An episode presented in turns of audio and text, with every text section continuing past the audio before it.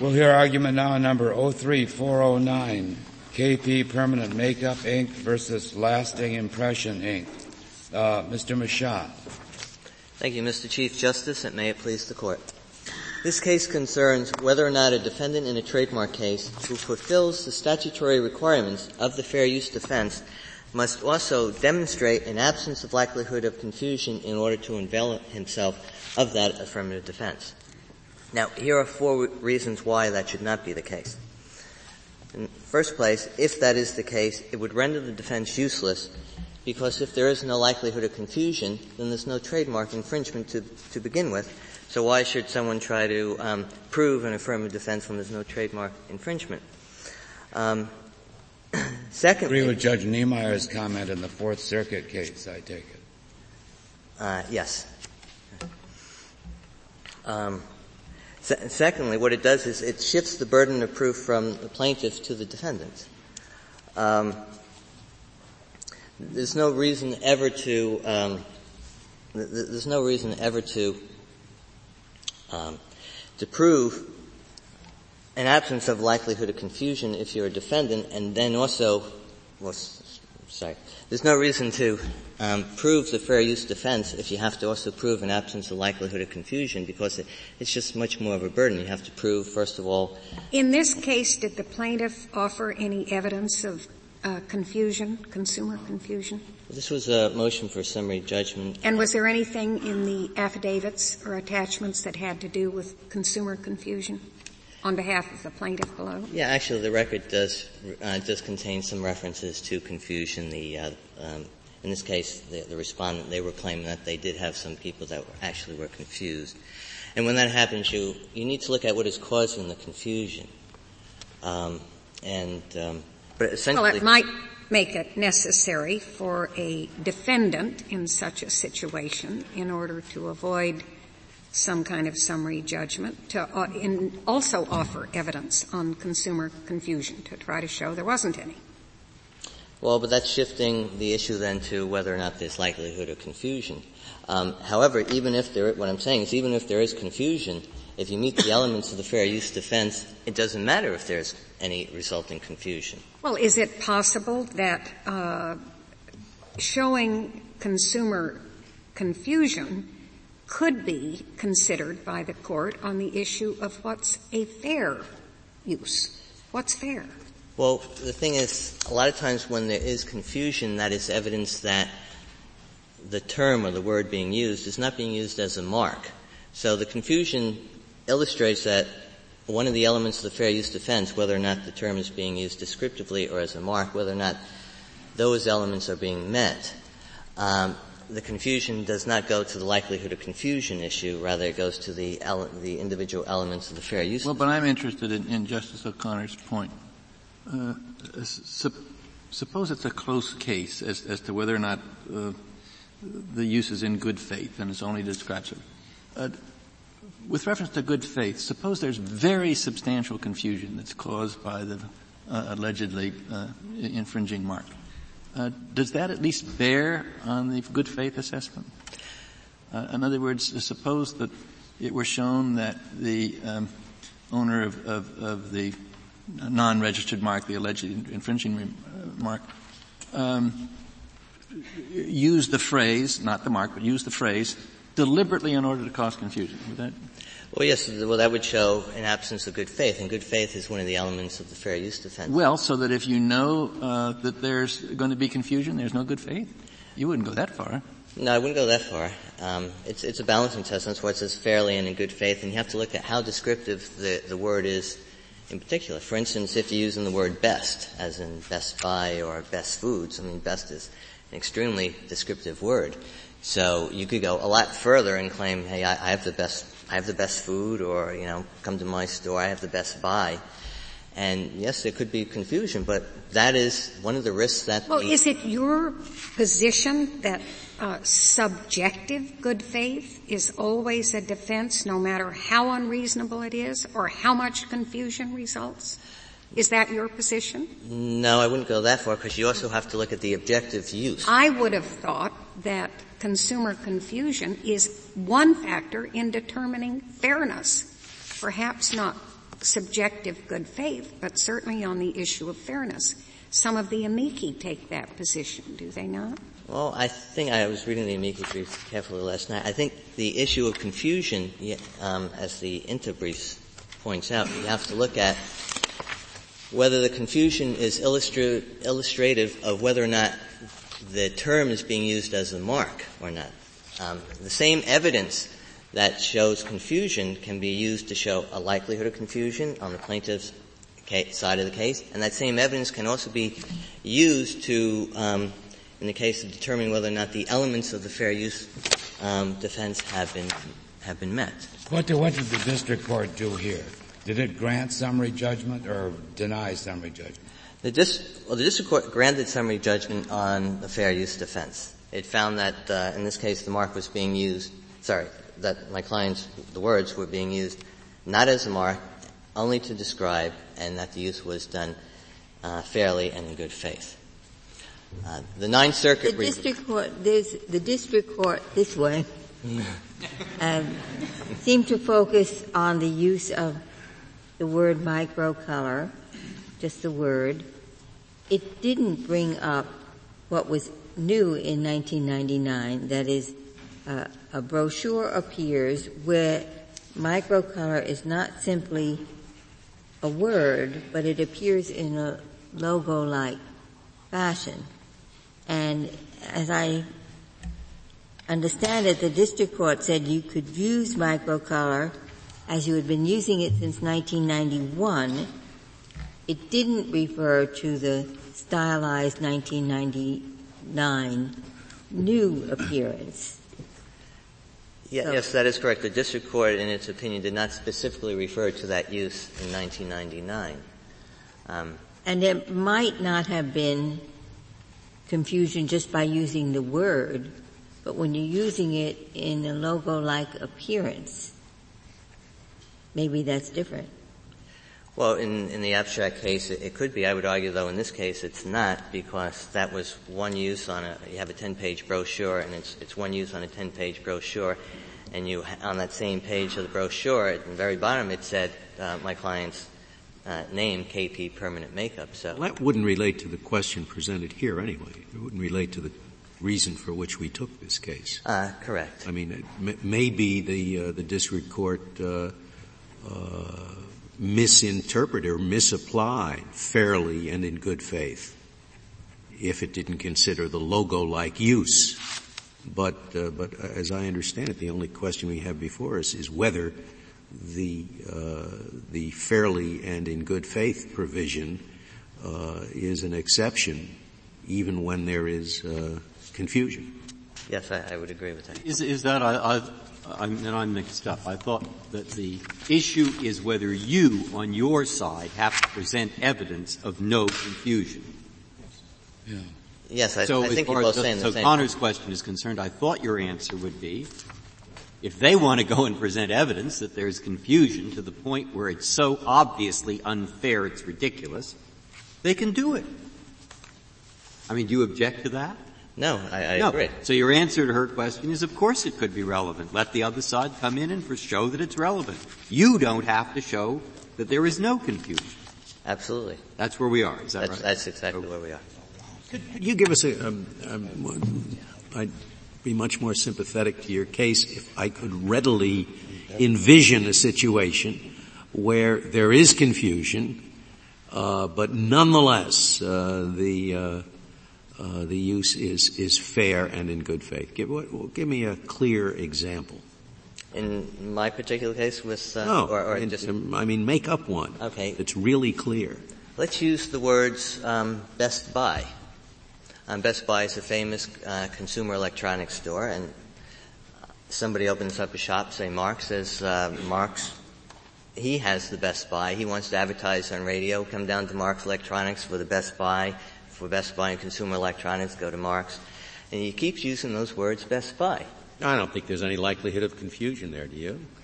I mean, well, what, what, what if he just takes out an ad that says Best Buy exclamation point? That, that'd, that'd be closer.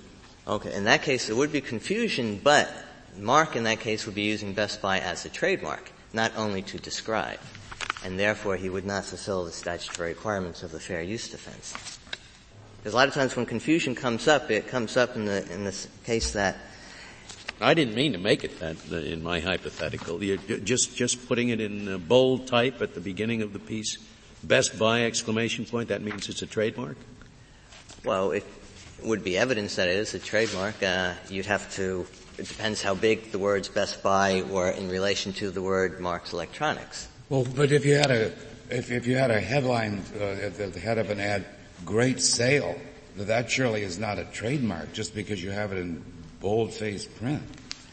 I agree. It's not necessarily a trademark. You have to look at the totality of the ad and, and, you have to look at what the person is trying to use to tell consumers to identify and distinguish uh, the products, or in this case, the, the store. I suppose if you have a sign that says park and fly and an arrow with a capital P and a capital F, uh, then it's arguably being used as a trademark. Whereas well, if you say in the brochure, uh, rent a car from us and park and fly, then that's okay. Is that the distinction? Um, yes, but I would go even further and say that if you, if you had a big sign that said park and fly, and it's next to an airport, that would not necessarily be a, um, a trademark. I mean, if it said like uh, Jerry's uh, airport uh, parking, park and fly, I would say that's being a descriptive uh, use. Because some people may, may argue differently in that case.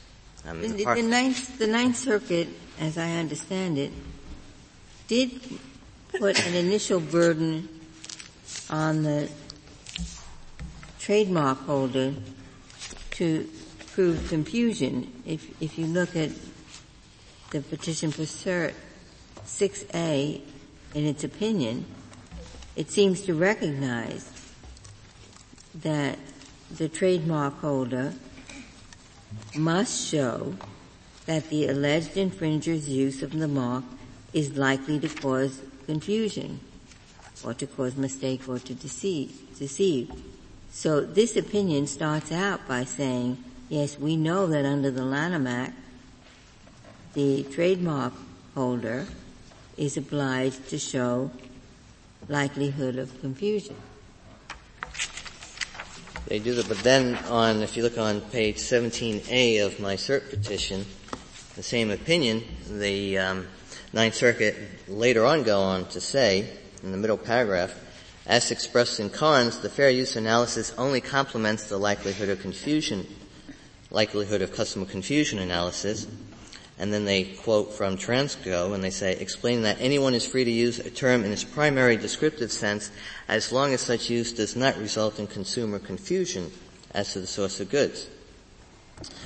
Um, and in, in, effect what they're doing is they're expanding the, um, the rights of, of trademark holders of descriptive words. Essentially what they're saying is well, they go further in that same paragraph, and the last couple lines refer to a Lindy Payne, Lindy Pen case. Uh, the way they describe, explaining that the fair use defense is not available if likelihood of confusion has been shown.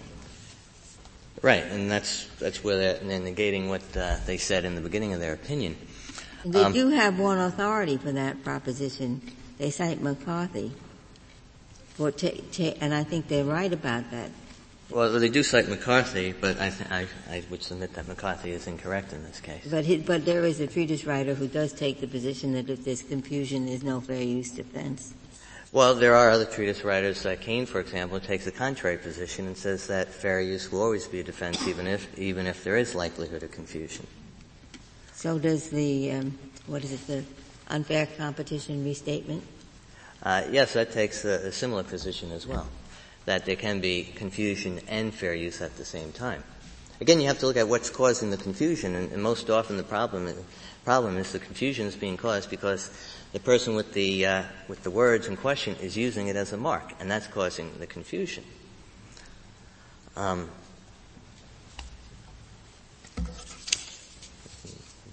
um, if um, there's certain there's certain the certain terms and words that Congress has said will never get trademark protection.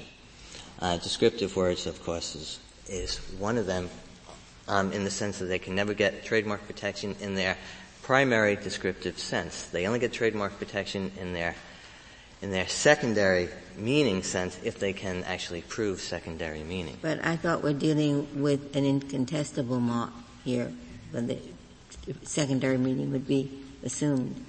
Yes, in the case of an incontestable mark, secondary meaning is presumed. However, that still does not take away the burden of the holder of an incontestable mark of proving likelihood of confusion. And second, the trademark um, protection attaches only to the secondary meaning of the mark, never to the primary descriptive meaning of the words in question.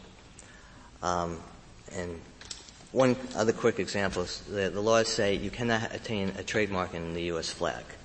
Now we have 12 ice cream manufacturers, they each put the flag on their ice cream. There will be confusion there, someone will say, I want the ice cream with the flag on it, but they all have a flag on it. That's another example where Congress said we will tolerate confusion. Sometimes we tolerate confusion so we can free up descriptive words so so um, business owners are free to describe their goods to consumers. And if I may, I'd like to reserve the balance of my time. Very well, Mr. Bachat. Uh, Ms. Millett, we'll hear from you.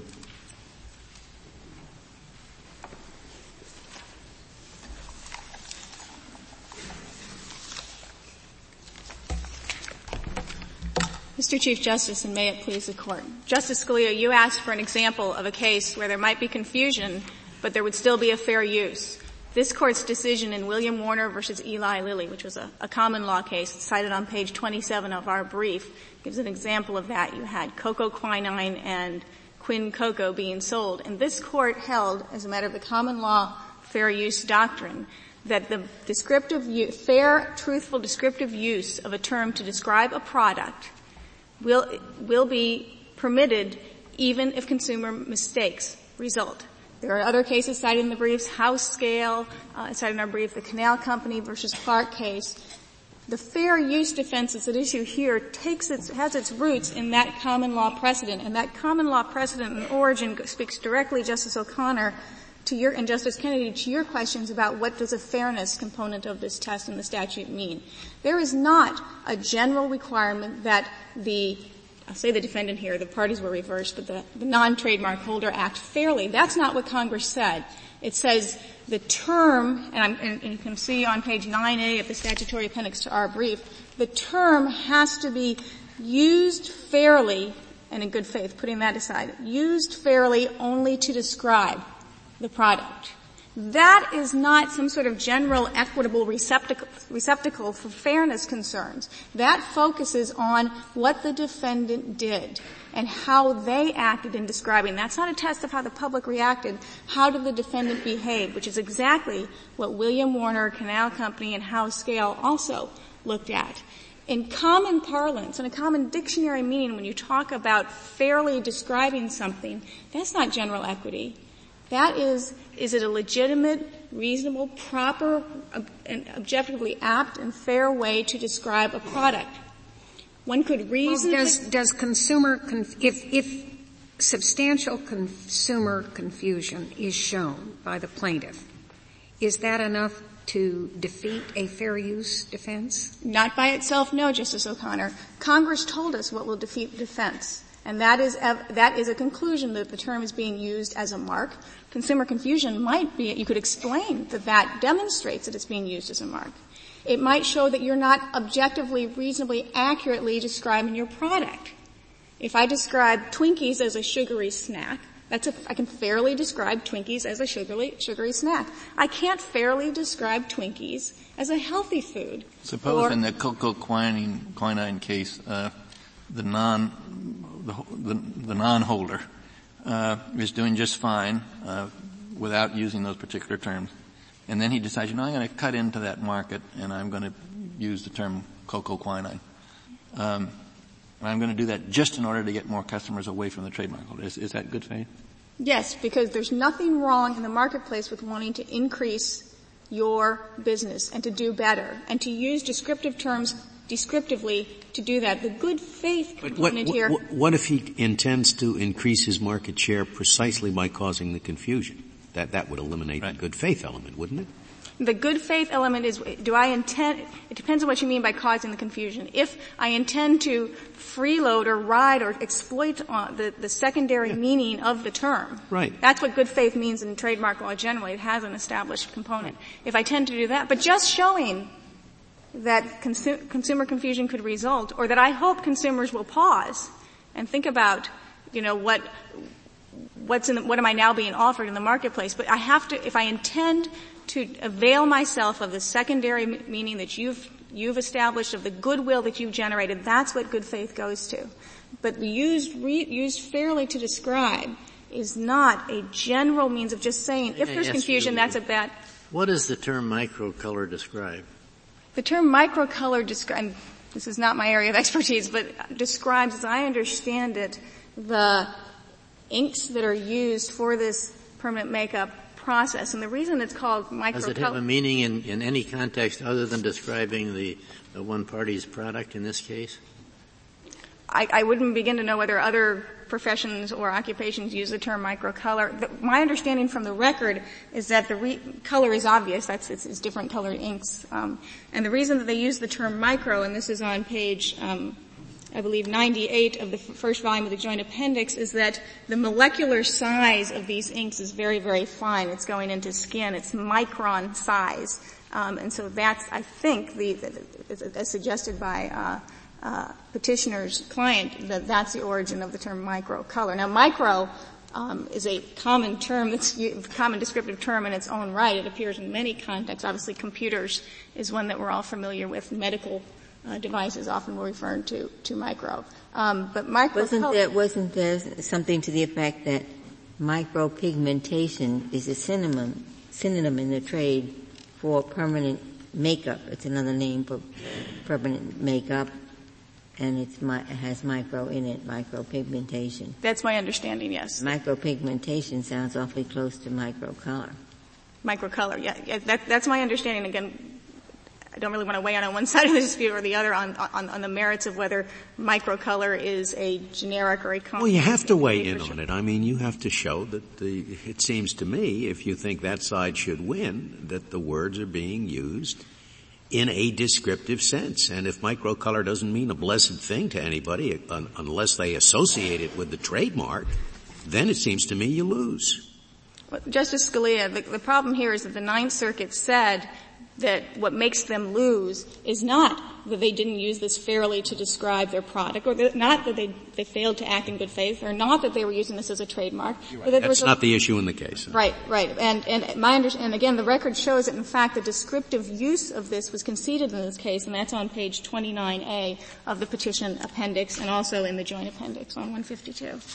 Um, but again, our concern is that this statute has to be read with the terms Congress enacted, Congress drew a balance here. Congress struck the balance between allowing giving unprecedented protection, as this court recognized in Park and Fly, to descriptive terms, but policing the line between the secondary meaning that attaches to descriptive terms and the reserving for the marketplace for competition the availability of descriptive terms in their original descriptive sense. In other words, if you choose to use a descriptive term as your logo, you take your chances. Exactly, That descriptive term will be used fairly and in good faith by somebody else and cause confusion. Exactly. And if you don't want confusion, pick a term that isn't descriptive. That's exactly right. There's a trade-off. When you pick a descriptive term, you get right up front right up front the immediate appeal and resonance of a term to the, con- to the consumers. Best Buy. Who wouldn't want the Best Buy? I want the Best Buy. Chunky candy bars. It's going to be easier to break into the marketplace with chunky candy bars or almond joy candy bars because consumers will have a sense of what they're getting than if you come in with a Kodak. Schwartz. Schwartz candy bar. Schwartz candy bar. Kodak. I Doesn't do anything for you. I don't know why that is and why would I want to eat it. They're going to have to do more work.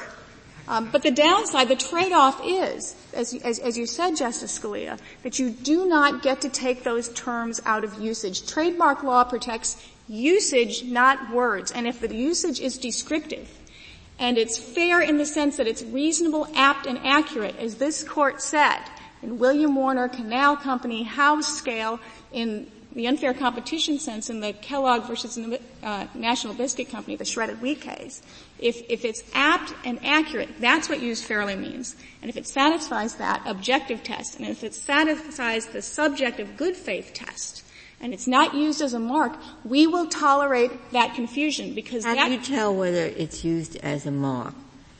that that certainly seems to be central. Is it used as a mark? And if it's used as a mark, then there is a, a violation. The, the, fair use defense is unavailable if it's used as a mark. There are some right. other defenses that are available, but the fair use defense is by definition unavailable. That's correct. The way you, you prove whether something is used as a mark, there's sort of two ways of getting to that end. When something's used as a mark, that means it is signifying to the origin or source of those goods in the marketplace. It's not just describing it, it's telling you who's making it or who's putting it out on the market. So let's go back to the, the use on the the brochure of a logo like. I mean, as long as they're using just the word microcolor, I see your position entirely. It's used descriptively, not as a mark. But what about when they use something that looks like a mark? Well, there's, go- there's going to be difficult questions of proof. Our position is that, that by taking a descriptive term, you don't get to consign everybody else to 10 point Times New Roman font and that they can do some uh, colorful display, but not a mark. Thank you, Ms. Millett. Uh, Ms. Brinkman, we'll hear from you.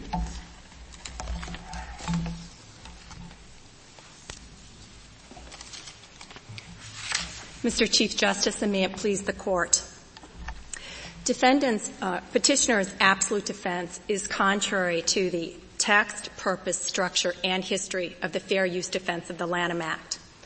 In response to Justice Scalia's question about this is the risk that someone takes when they choose a descriptive term, this defense does not apply only to descriptive terms. Under petitioner's view, this um, defense would be available to users of arbitrary, fanciful, and suggestive marks so long as they were used descriptively and not as a mark.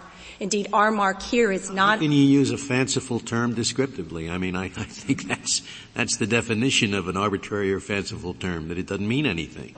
Well, it may mean something in a different context. I think an example um, you could use is the um, the arbitrary trademark of Apple for computers. There could be advertising for Computer Electronics Incorporated at the fall when there's the back to school rush. Using the term Apple in a descriptive sense apples for teachers, you know, at the beginning of the year, come to our store. So in reliance on that, you drive two hours because you're the school district director that needs to buy 10 new computers to hook into the system. You get there, it turns out they're not Apple computers. No, but the use of apple is clearly a descriptive term with secondary meaning. That's what gives it protection. But if you have an arbitrary term, as Justice Scalia says, how could that be, how, how could the defense have any relevance to uh, uh, a fanciful or arbitrary term? I thought the defense only was relevant when you, everybody agrees you're talking about descriptive terms. No, Your Honor, and the um, Solicitor General does not take that position either. In their brief, they recognize that this applies to all level of marks. Well, but that, all we need to do to decide this case is to assume that it's descriptive. Well, Your Honor, the Ninth Circuit's holding was that it was inherently distinctive or descriptive, and we maintain that it is suggestive.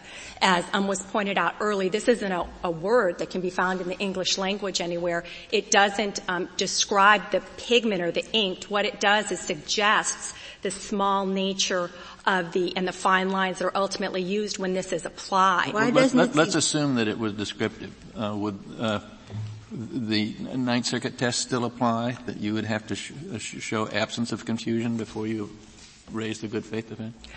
We don't believe that's what the Ninth Circuit test does. This was a summary judgment entered against us when we had introduced. Well, would you agree then that in a case where the mark is descriptive, the non-trademark holder, the defendant in the case, can raise the fair use defense without having to show that there's no confusion? Yes, we believe it's the plaintiff's burden. It's clear it's the plaintiff's burden to show likelihood of confusion. The point is, under the district court's absolute rule, notwithstanding evidence in this case of actual confusion, indeed, summary judgment was entered against us because the district court t- petitioner's absolute view that there's no relevance whatsoever to likelihood of confusion to the determination of fair use. That's the ruling the Ninth Circuit overruled, and that's what needs to be affirmed. I thought the question we're supposed to answer which is in the blue brief, is whether they have to show an absence of confusion. And I guess now you agree the answer to that question is no. Yeah. Is that right? You agree with that? Yes, it's the well, that's the end of this case, isn't it? That's, that's what we took it to decide, and that's, you agree with it, and they agree with it, so everybody's happy. I believe. We don't even have to write an opinion. We just, I believe. I believe that petitioner came up with that formulation because they had taken on the burden because they were the movant on summary judgment. That's where that misnomer came from. Did you object to the formulation of the question presented? I mean, here's the question presented. Does the classic fair use defense to trademark infringement require the party asserting the defense to demonstrate an absence of likelihood of confusion? That, that's the question. And, and you say, no. We agree that the plaintiff, it's clear under, in the Ninth? Circuit, as the Ninth Circuit pointed out that Justice Ginsburg quoted before, made clear that the plaintiff does bear the burden of establishing likelihood of confusion. now suppose you establish it, maybe we can find some differences here.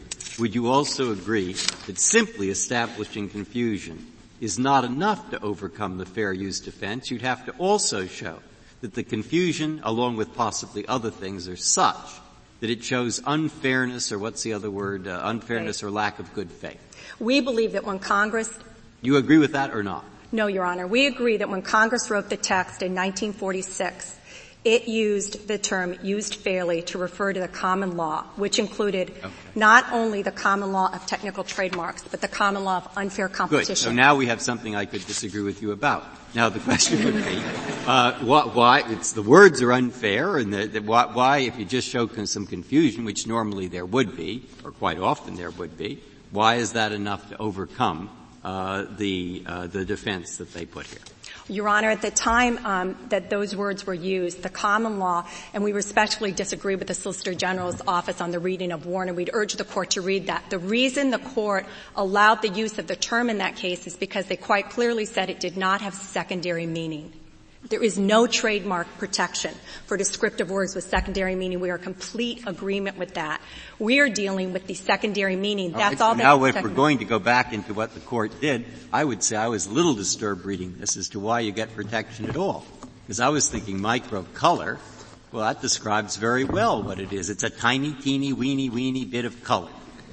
And when I think of micro pigment, I think of a farm animal, I think, I don't know what I think. It's confusing me. So, so, so uh, for an average person, word micro color, I thought, gee, that's very descriptive of just what it is, a teeny weeny bit of color.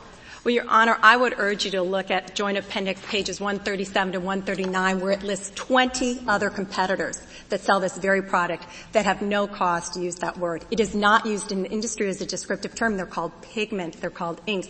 They're not called microcolors. That is my client's trademark What's the difference between pigment and color, especially when it's not just microcolor? Don't they advertise microcolor red, microcolor beige? So It's a typical suggestive term. It was created to associate the high quality that my client markets in this product with that term. I want those microcolor pigments, not the other pigments that are But sold what by about 20 the word, is, am I wrong in what I suggested before, that the word micropigmentation is used in the trade as a synonym for permanent makeup? That's correct. And oftentimes, um, trademarks are shortened versions of um, other terminology. The fact is, it's the juxtaposition of microcolors that is the protected trademark here. I'd also But there is, there is a sense of color in which color is synonymous with pigment. Uh, and, and I assume that's what was accepted here, which, which leads me to my question. I, I don't understand why we're having this discussion. Exactly, I don't Because get. I thought it was agreed that for purposes of the defense, this was a descriptive use. Is that incorrect? Yes, Your Honor. For purposes of the defense, it's the other party that has to be What- using could, the could you just point to me. I- uh, I'm not asking so much about the law, I just want to know what this case is. Is, is, is there some place in the materials that we've got that indicate that in fact you dispute that there is a uh, descriptive use here? Yes. Footnote three of the red brief explains that this purported concession that they discuss about the use of this mark had to do with, as Justice Ginsburg was distinguishing before, early uses on a bottle and a flyer, which we dispute occurred, but assuming they occurred, those were descriptive. In 1998 and 1999, petitioners started using this on their marketing brochures in a very different manner. Excuse me, this, this still goes to the merits of the defense and not to the question presented. The question presented is descriptive or not descriptive. Do you have a defense if it's uh, if there is consumer confusion. And our position And your no. position, uh, uh, if you're opposing the question presented, is that if there is consumer uh, confusion, there is no defense. And it's, I thought that was the only question we were going to discuss here. Not in fact whether, if there is such a defense, it has been made out in this case because these words were or were not descriptive. I mean, that's a... Thank you, Your Honor. I'd be happy to discuss that. As I pointed out, it's contrary to the textual um, language used by the Congress in 1946. They meant used fairly to mean what the common law meant. The common law prohibited confusing uses of both technical trademarks and trade names. Moreover, petitioner's interpretation is contrary to the core purpose of the Lanham Act, which is to prevent cu- customer confusion. The whole point is though that you can walk into a store. Ms. Brinkman, may I stop you there because I thought you had conceded, as I think you must, I thought you conceded quite clearly. I wrote down what you said. It is the plaintiff's burden to show likelihood of confusion. So if it's the plaintiff's burden to show likelihood of confusion, how can it be the defendant's bur- burden to show unlikelihood of confusion? We don't believe it's the defendant's burden. We believe we, the district court was correctly reversed by the Ninth Circuit in entering summary judgment against us notwithstanding the fact that there was dispute regarding likelihood of confusion. And the district court did that because it said it was absolutely irrelevant to the determination of used fairly. I, I think this is really quite, quite confusing, Ms. Brinkman. Uh, the, the, the, the, question, pre- question presented, as several people have pointed out, whether the Lanham Act's fair use defense to trademark infringement requires a party asserting the defense to demonstrate the absence of a likelihood of confu- consumer confusion. Now, do you agree or disagree with that? We, uh, you can surely answer that. We agree or we don't agree. We don't agree. We believe that likelihood of confusion defeats the fair use defense. Okay, okay. And we would point out that as the textual argument and the purpose argument. May I ask, may I just interrupt? When would an ever be able to use the defense if the plaintiff makes out a prima facie case? The prima facie case, I assume, includes the burden of establishing likelihood of confusion. So is there any, any room for the defense at all? As we point out in our brief, Your Honor, we do believe that since the amendment in 1988, this has ultimately become a redundancy with plaintiff's burden of showing likelihood of confusion. So it remains, no. Yes, it remains as a co- congressional emphasis that even if um, in a trademark situation a use that is not likely to confuse is allowed. That is what this was a necessary. allowed without the affirmative defense. To understand why this came in, it's important to understand in 1946 this defense applied only to incontestable marks. It did not apply to other registered marks. At that time, incontestable mark holders did not have to prove likelihood of confusion. That incontestable mark was a conclusive evidence of the mark holder's exclusive right to use that mark on the same goods, same mark on the same goods that were set forth in the affidavit with the PTO. That was akin to early common law. At that point, the plaintiff could go into court with their incontestable mark and it was conclusive evidence. So there had to be a safety valve for defendants to be able to say, okay, I know this is an incontestable mark. I know that. And I know I'm using it on the same goods. But notwithstanding, I can use it because I'm using it fairly. I'm not confusing consumers with this. That's what the purpose was. In 19- are you suggesting, I want to be sure I follow your thinking, are you saying that in, in, back at, in those days, somebody with an incontestable mark did not have to prove likelihood of confusion? It was presumed by the weight of that. That was the conclusive well, evidence. Presumed, why wouldn't that defeat the defense too then? Because the way Congress um, structured 1115B, it was conclusive evidence except subject to these seven specific defenses. This was the fourth. Yeah, but you're saying, isn't your answer to Justice Stevens, it was a rebuttable presumption? Yes. Yeah. Yes, I'm sorry, yes. Yes, Your Honor. Um, I would also um, point out that when Congress amended in 1988, there's absolutely no evidence whatsoever that they intended to change this. And that's what's so fundamental about petitioner's position, the district court position. This is a gaping hole in the core purpose of the Lanham Act. It is Suppose to. IBM had used the word computers when they were the only company for 10 or 15 years to mark their product. And now another company comes along and they produce the same thing. They want to use the word computer. You're saying that uh, that would be the end of it. They couldn't do it. Not at all, Your Honor. People would be confused. For a while they'll think that uh, computer refers to IBM. There'd be confusion. But it's the best word to describe the product. In fact, at least a very good one. Your Honor, if that were the case, it was more than likely, almost certainly be a generic term. Well, at no the very protection. beginning, IBM was the only one to do it. They didn't have to call it computer. They could have called it a word processor. But Your Honor, called it a, uh, uh, a think faster. I don't know what they could have called it. But I mean, you know, they chose the word computer. and Congress took that explicitly into account when it allowed any mark to be canceled at any time for genericism.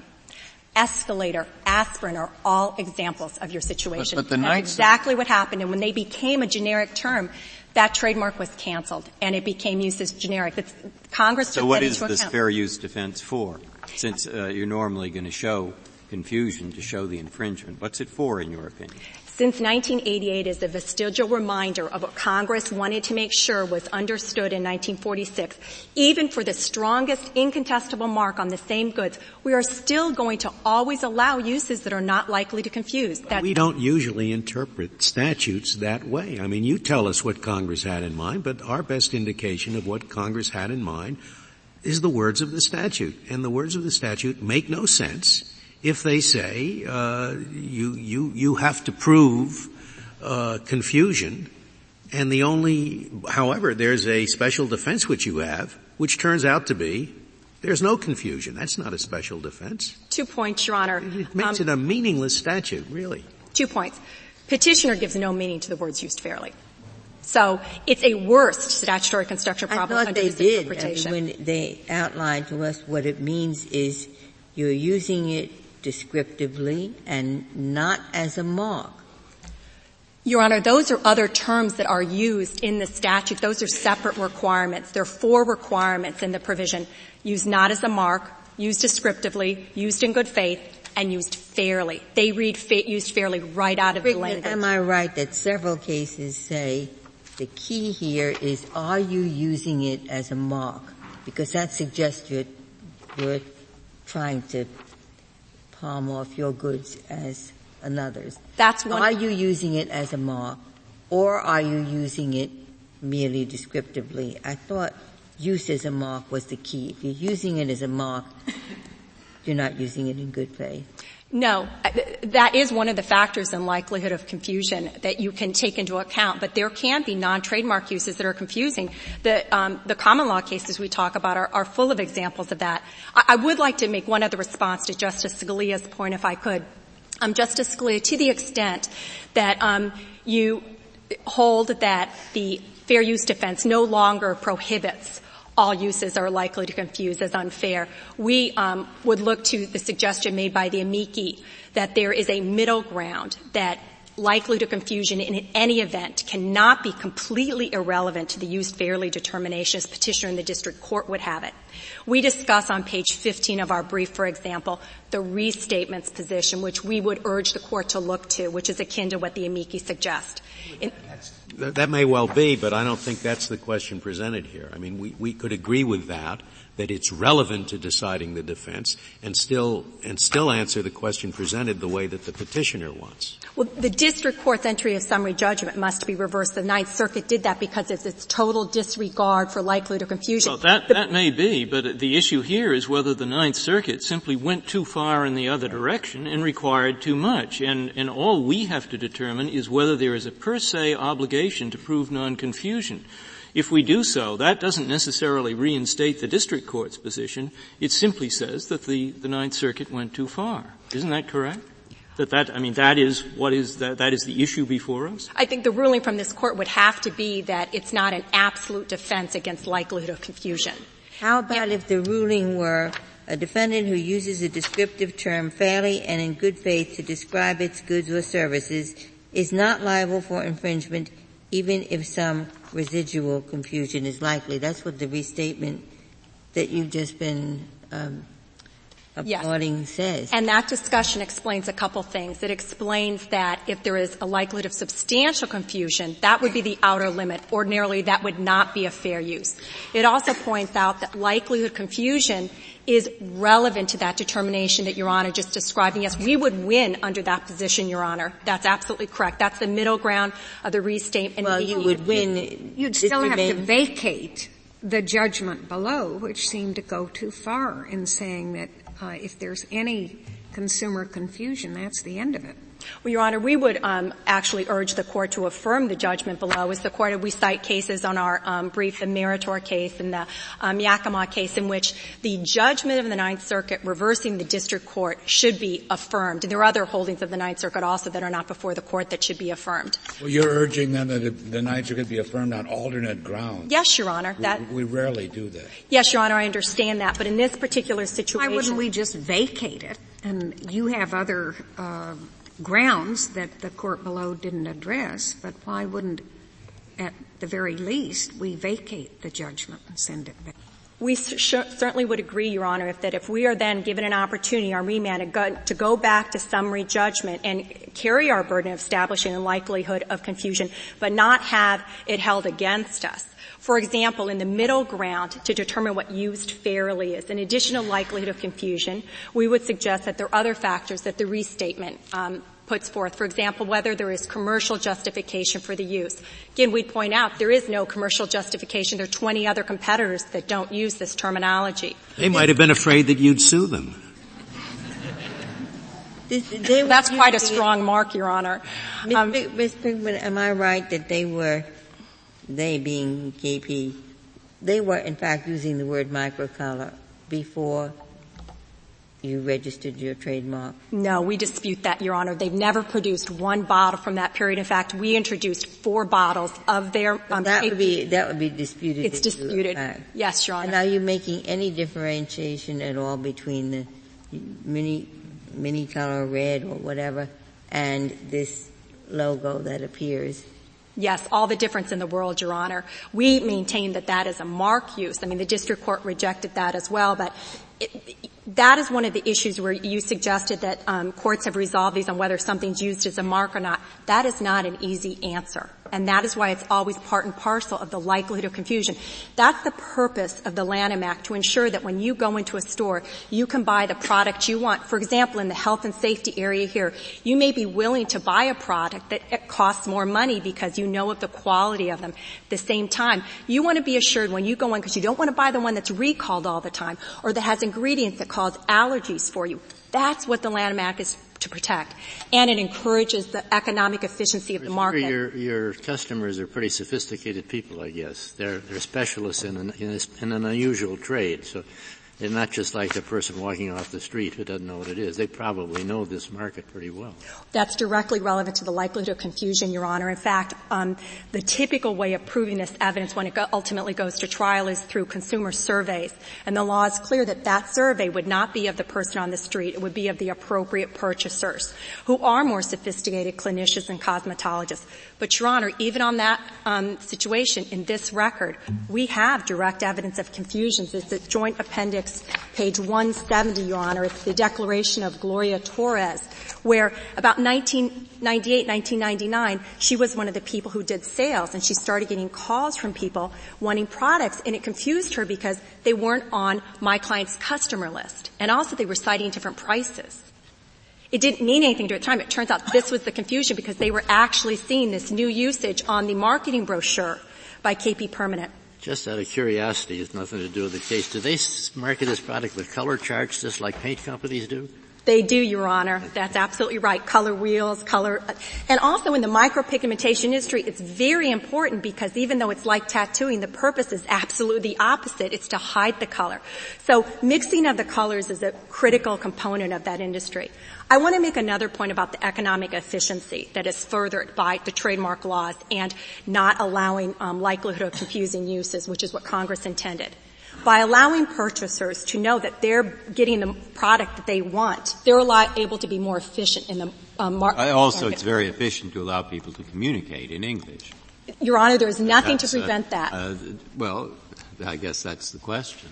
Because sometimes people, well, I, I have no doubt that I mean,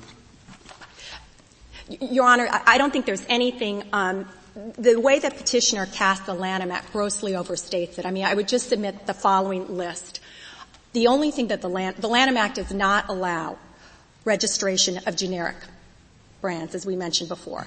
It allows cancellation of any mark if it becomes generic. It applies only to commercial uses, not usage in ordinary English language, only in connection with the mark. It, it, can only have a valid trademark when it's actively being used. Any mark can be canceled for abandonment after three years. Um, it also, of course, only applies when there's likelihood of confusion. Also, there is an expert agency that reviews and goes through a, a, process in which there can be oppositions, objections. All of this can be brought up at that point, and also, Congress directly addressed anti-competitive interests when it enacted the statute. It, in 1946, enacted B7 as a defense for um, antitrust violations. It also reinforced that the Justice Department, the FTC, maintains its enforcement authority, and it also had a particular provision that allows the FTC to go in and cancel registrations. I'd also point the, out the expert agency, which you referred to, is represented by the government here, and it takes a position quite different from yours at this point in time, Your Honor. I would also point out economic efficiency is. Are you saying at this point in time? Are you suggesting that it took a different position some other time? Your Honor, in this case, it um, this mark has been put through, become into test, but went through all of the procedures that the PTO required. There's no question that this is a valid mark. The well, government the, isn't assailing the validity of the mark. No one is challenging it. The, it's the fair use defense. Your Honor, no, I, what I, um, the government's position is the same position that in fact it urged before Congress in 1946. The court's opinion in Park and Fly makes this clear. They did not want descriptive terms at all protected, even with secondary meaning. And as the Park and Fly opinion makes clear, Congress rejected that and struck the balance this way and included all of these other safeguards, not allowing registration of generic marks and only prohibiting uses that are likely to confuse. We would also point out that that encourages economic efficiencies for businesses as well. By being able to benefit from the reputation of your mark, the business invests more. As soon as confusion is allowed, there's a free rider problem, and that competitor is free riding on that investment, and it serves as a disincentive for further investment, and it undermines the quality of uh, the goods because the only way Certainly you market the restatement and the view of some of the amici is contrary to yours on this. We believe that the restatement and the amici are very consistent in rejecting petitioner's position and the district court's position that likelihood of confusion is completely irrelevant. We embrace that. I think that's a consistent position and that would be the bottom line I would urge on this court because petitioner's position in the district court wreak havoc truly with the statutory framework that Congress set up and intended. We believe as a matter of strict, cat, strict cat, statutory construction then indeed it is now a vestigial provision, the fair use defense after the 1988 changes to the incontestability provision. But if the court is not going to hold that that fair use defense prohibits uses that are likely to confuse, we would urge the court to adopt the restatement position. That's a totality of the circumstances. Likely confusion is relevant. We think factors that it's confusing in relationship to a health and safety issue would be relevant the investment by the mark holder could be re- relevant, and to the extent the competitor had a commercial justification for it because it was a term that everyone needed to use. But microcolors is just not that kind of terminology as the record in this case demonstrates. If there are no further questions, Your Honor. Thank you, Ms. Brinkman. Uh, Mr. Machat, you have three minutes remaining. Thank you. I'd like to point out that uh, Ms. Brinkman's uh, reference to the legislative history is incorrect, and I just like to refer the court's attention to my reply brief pages uh, 14 to 17, where basically it shows that um, prior to 1988, um, courts were required to find um, a likelihood of confusion before um, finding for the plaintiff on a trademark case. I'd also like to point out that in this particular case, the trademark is not for the word microcolor. The trademark is for the, is for the logo mark. And here's some of the confusion. The, um, the respondents were able to obtain the trademark registration for the logo itself. And um, the strength of the logo itself is not being copied. We're just using the descriptive words within the logo itself. And Congress always intended for descriptive words to be free for everybody to use in their primary descriptive sense, so long as the, uh, the person, the subsequent user, is not using those descriptive words in the secondary meaning sense. And, and that's the distinction.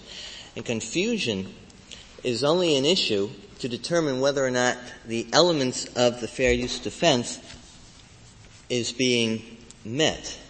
But that confusion should be distinguished from likelihood of confusion. Confusion is a factual determination. Likelihood of confusion is a legal determination. So you can use whether or not there is actual confusion to determine whether or not the mark, sorry, the word is being used as a mark. I, I forget your position if you've taken it. Do you, do you agree that the degree of confusion that is predictable or that is likely is one of the elements that can be used to determine whether the use is a fair one? You agree or disagree with that? I, I would agree the degree of confusion, but that comes into whether or not. Right, yes. All. Okay. In this case, use fairly means it does mean something. Um, we're saying use fairly refers to whether or not the use is a truthful or reasonably accurate description of the mark. And it always truthful was something that the common law always looked at to see. Um, that, that was a that was a term used, in fact, by this court in the Warner decision. Um, basically, to quote briefly from that decision, it said, the use of a similar name, name by another to truthfully describe his own product does not constitute legal or moral wrong. So I, I would maintain that um, use fairly means truthful, or if you can't determine whether or not it's exactly true, reasonably accurate. And that would be uh, the meaning of of used fairly. And of course, good faith refers to the intent. And, and there you have the, the elements of the fair use defense. Um,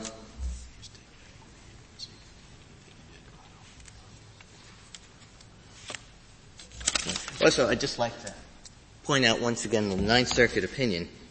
It says on bottom of page 17A, says KP can only benefit from the fair use defense if there is no likelihood of confusion between KP's use of the term microcolor and lastings mark. Um, and then they go on to say, as discussed above, because in this case there can be no fair use. Thank you, Mr. M- Mr. Machat. Uh, the case is submitted.